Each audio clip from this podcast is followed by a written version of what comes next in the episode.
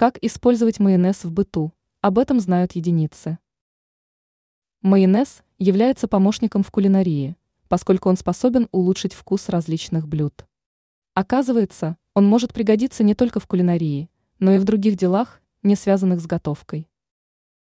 Уход за волосами. Если у вас закончился кондиционер для волос, то не беда, можно вместо него использовать майонез. Он напитает волосы полезными веществами, увлажнит их. Майонез прекрасно подойдет для сухих и ломких волос. Для усиления эффекта можно смешать 2 ст ложки главного продукта с 1 ст л йогурта. После этого нужно нанести средство на волосы, а через полчаса смыть водой. Если использовать данное средство два раза в неделю, то результат не заставит себя ждать. Устранение скрипа дверей. Скрипучие двери – проблема, которая знакома многим.